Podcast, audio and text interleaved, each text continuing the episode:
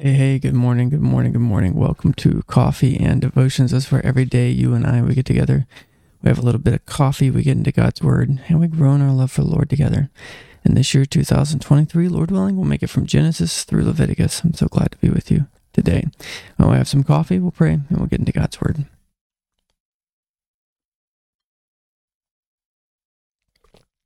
Let's pray. Father, we thank you so much for this day. We thank you for your word. And Lord, we pray that as we read your word, that you would teach us. We pray that you would mold us and shape us into the people that you have called us to be. We need your spirit now. We need your spirit all the time. In Jesus' name, amen. Okay, we are at uh, Leviticus chapter 11. Now things change. We had been looking at Aaron and his sons and the consecration. And you remember chapter 10 last time, God had told Aaron that he wasn't allowed to drink alcohol while on the job, he and his sons. And one of the reasons why, because they had to distinguish between clean and unclean. But what was clean? What was unclean? Well, that's what we get into today. And it's going to carry us on probably for the next, uh, I think it goes through chapter 18. So we're going to have quite a few chapters here to look through. Uh, but today it's about the animals, so distinguishing between clean and unclean animals. So here we go. Uh, we're going to break this break this up, by the way, kind of paragraph by paragraph as it switches different animals, and we'll talk about it as we go. Now the Lord spoke to Moses and Aaron, saying to them, Speak to the children of Israel, saying, These are the animals which you may eat. Among all the animals that are on the earth among the animals, whatever divides the hoof, having cloven hooves, and chewing the cud, that you may eat. Nevertheless, these you shall not eat among those that chew the cud, or those that have cloven hooves. The camel, because it chews the cud, but does not have a cloven cloven hooves, it is unclean to you. The rock hyrax, because it chews the cud, but does not have cloven hooves, is unclean to you. The hare, because it chews the cud, but does not have cloven hooves, is unclean to you. And the swine, though it divides the hoof, having cloven hooves, yet does not chew the cud, is unclean to you. Their flesh you shall not eat, and their carcasses you shall not touch. They are unclean to you. Right, so there's this this kind of two step factor of how do you decide whether an animal is clean or unclean. Well, look at its foot. Does it have kind of a two toes on its on its hoof? Or whoa. That's kind of interesting. I haven't seen my computer do that before. does it have uh, two two toes? Or does it have one? Is it is it a single hoof or is it a double hoof? And then also, okay, you've looked at the toe. Now, does it have a multiple chamber stomach and is it chewing the cud? It has to do both of those to be able to be considered a clean animal. But the question that people have asked for a long time is why? Right? Why why why is God making these distinctions? Right? Is it because of hygiene? Maybe. Uh, is it because of you know cultural reasons? Other cultures who didn't eat different foods Possibly. There's no real seeming to be reason. We don't know the why behind this. I think the most uh, convincing reason why is possibly because God didn't want them to be like the other cultures around them. And so there's different cultures around them, like the Hittites that would offer pigs to the dead and to the underworld. So we know that there were Canaanite cultures around Israel that were doing things with different animals. And no matter what, as soon as they adopt these dietary laws, they're going to be different than everyone else they're around. And so, as they are different than everyone else around, I think this is setting them apart as holy. And so, I think that's the most convincing reason why and we'll we'll get to that especially at the end of the chapter but right now it's the cloven hooves and the chewing of the cud What goes on from the land animals, from quadrupeds, and verse 9 and following has another part about the type of fish. These you may eat of all that are in the water. Whatever in the water has fins and scales, whether in the seas or in the rivers, that you may eat. But all in the seas or in the rivers that do not have fins and scales, all that moves in the water, or any living thing which is in the water, they are an abomination to you. They shall be an abomination to you. You shall not eat their flesh, but you shall regard their carcasses as an abomination. Whatever in the water does not have fins or scales, that should be an abomination to you. Right? So what zoologists would call true fish has has fins and scales. Right? So um, no shrimp, no crab, uh, no eel, right? Stuff like that. Nope. And then verse 13 to 19, we're going to talk about birds. And these you shall regard as an abomination among the birds. They shall not be eaten. They are an abomination. The eagle, the vulture, the buzzard, the kite, and the falcon after its kind, every raven after its kind, the ostrich, the short eared owl, the seagull, all, and the hawk after its kind, the little owl, the fisher owl, the screech owl, the white owl, the jackdaw, and the carrion vulture, the stork, the heron after its kind, the hoopoe, and the bat, right? Mostly carnivorous scavenging type birds and and bats, right? Stuff like that, uh, but not all. Uh, and so it's just these are the ones that are unclean, meaning everything else is clean. So a sparrow you can eat, a dove you can eat. Right? Uh, okay, now verse twenty and following. This is about winged insects. All flying insects that creep on all fours shall be an abomination to you. Yet these you may eat of every flying insect that creeps on all fours. Those which have joined jointed legs above their feet, with which they leap on the earth, these you may eat. The locust after its kind, the destroying locust after its kind, the cricket after its kind, and the grasshopper after its kind. But all other flying insects which have four feet you sh- shall be an abomination to you. Right, and so uh, here there are different types of flying insects. They got to have the the bent knee. They're able to kind of spring up, and, and we we know these are grasshoppers, crickets, locusts, stuff like that. Okay, uh, verse twenty four through twenty eight is. oops, sorry. Ooh. Pardon me, I'm so sorry. Verse 24 through 28 is about uh, what happens if you come in contact with an unclean carcass of an animal. By these you shall become unclean. Whoever touches the carcass of any of them shall be unclean until evening. Whoever carries part of the carcass of any of them shall wash his clothes and be unclean until evening. The carcass of any animal which divides the foot, but is not cloven hooved, or does not chew the cud is unclean to you. Everyone who touches it shall be unclean. And whatever goes on its paws along, uh, among all kinds of animals that goes on all fours, those are unclean to you. Whoever touches any such carcass shall be unclean until evening. Whoever carries away any such carcass shall wash his clothes and be unclean until evening. It is unclean to you. Right? So cats, dogs, anything with paws, unclean. Right? Can't have those around. Verses 29, and this this one is a little bit more difficult to uh, kind of sort through, but this is largely about like reptiles. Uh, and so uh, reptiles and things they come in contact with and things that they die in. So this is verses 29 through 38. These also shall be unclean to you, among the creeping things that creep on the earth the mole, the mouse, and the large lizard after its kind, the gecko, the monitor lizard, the sand reptile, the sand lizard, and the chameleon.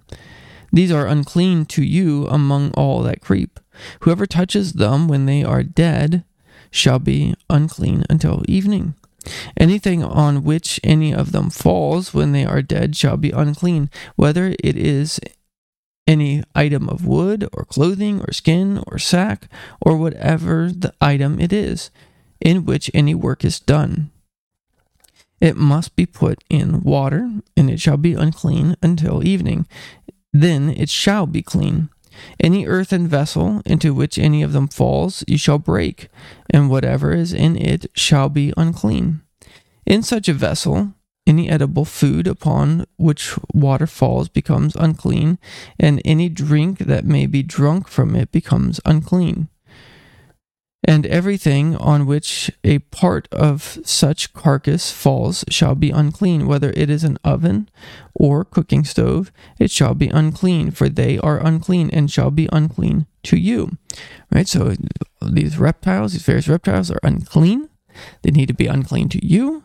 And if they fall into these different vessels, right, I'm guessing this is a problem in ancient Israel, uh, that lizards and geckos and stuff would be found in the bottom of a pot. And you, oh man, you got to go break that pot now.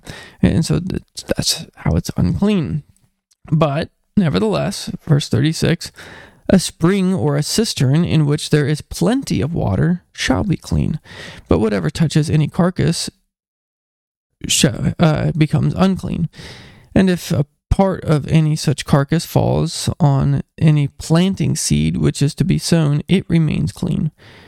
But if water is put on the seed, and if a part of any such carcass falls on it, it becomes unclean to you. So if it's a cistern or a spring, something like that, right, flowing water, it's clean. Even if you find a carcass and it, it's fine. And if you find a carcass of a reptile and it's on your planting seed, uh, well, then that's fine. But if that if water gets on that dying gecko or dead gecko and it's on the planting seed, then you shouldn't use the planting seed. So this is what the Lord is doing. Okay, uh, so that part's done. We're going to look at verses 39 through 40. What what about um, clean animals when they die? What what about them? If any animal which you may eat who touches its carcass shall be unclean until evening. He who eats of its carcass shall wash his clothes and be unclean until evening. He also who carries its carcass shall wash his clothes and be unclean until evening. All right, so if you've if you have a dead animal and it's a clean animal, you become unclean by touching its dead carcass or eating its dead carcass or moving its dead carcass, right? And so uh, you become unclean that way.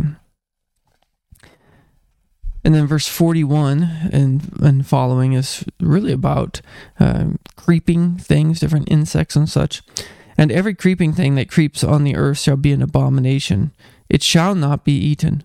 Whatever crawls on its belly, whatever goes on all fours, or whatever has many feet among all creeping things that creep on the earth, these you shall not eat, for they are an abomination. You shall not make for yourself make yourselves abominable with any creeping thing that creeps, nor shall you make yourselves unclean with them, lest you be defiled by them. Right, so these different creeping things are included in here. Uh, and then this is where I think things get very applicable and clear. I can't tell you the the reasons why God is making these choices, right? It's his sovereign decree, it's his sovereign choice for his people, which animals are clean and unclean. But there is a, there's a, uh, I don't want to say, there's an end to it. God isn't doing this arbitrarily, but he's got a purpose in this. And that's verse 44 through 45. Why? For I am Jehovah, your God. You shall therefore consecrate yourselves, and you shall be holy, for I am holy. Neither shall you defile yourselves with any creeping thing that creeps on earth, for I am Yahweh, who brings you up out of the land of Egypt to be your God. You shall therefore be holy, for I am holy we're going to just go from all this about these different animals, dietary restrictions, to calling. See calling. This is also what I have underlined. Verse 44 and 45 is the best verse to summarize this. We are called to be holy as he is holy. The word holy means set apart. Right? God is not like any other. He is holy. He is holy unto himself. But we are to be as his chosen elect people, not of the world. We might be in the world, but we cannot be of the world. We, we're set apart for a holy purpose, for his glory, to do what he commands. And so, in this passage, which is quoted in First Peter, actually, people will often look at these dietary laws, and um, you might have been tempted by this to, oh man, these dietary laws, why does this matter? Well, First Peter actually quotes Leviticus chapter 11. Therefore, gird up the loins of your mind, be sober, and rest your hope fully upon the grace that is to be brought to you at the revelation of Jesus Christ. As obedient children, not conforming yourselves to the former lusts, as in your ignorance, but as he who has called you is holy, so you also be holy in all your conduct, because it is written, Be holy, for I am holy these dietary restrictions were lifted by God Himself because they were temporary to set apart Israel as a nation different than all the other nations around them. But once that dividing wall was torn down between Jew and Gentile, there was no more reason to have the part of the wall that was the separation, the dietary laws but now we are separate, whether we're Jew or Gentile, if we are his people. Now we're separate by the holy conduct of our lives. Why is it wrong for me to be a glutton? Because God has declared that it's wrong for me to be a glutton. Why is it wrong for me to use coarse language? Because God has declared that that's wrong. Why is it wrong to go and sleep around with somebody else, commit adultery, or before you're married, to commit fornication, to go and, and sleep with someone you're not married to, because the Lord is the one who is holy and He's the one who set the standard. He's the one who said, This is what's morally right. And if we love Him, then we look at Him, we say, You're holy, and I want to be like you. Whatever you say, that's what I want to be like. And so we conform our lives to His standard. We conform our conduct to His way. And this is what we're called to do to live holy lives, to have holy minds, to set our focus upon Him because He is our Redeemer. Just as He redeemed them from Israel, First Peter's going to go on to say, You have been redeemed, but not with silver or gold, but with the precious blood of Jesus Christ. And so, do you cling to the blood of Jesus Christ? Do you know your redemption? And do you strive to be holy as He has already declared you to be? Let's pray. Father, we thank you so much for this day. And we thank you for the redemption of Jesus Christ. We pray, Lord, that you would let us walk in the holiness that you have called us to. Please, Lord, care for us. In Jesus' name, amen. I didn't miss the last two verses. I'll let you read that those two summary verses, verses 47 and 48. Hope that you have a great day and that you rest in Jesus Christ. May God's grace wash over your heart and give you peace. See you later.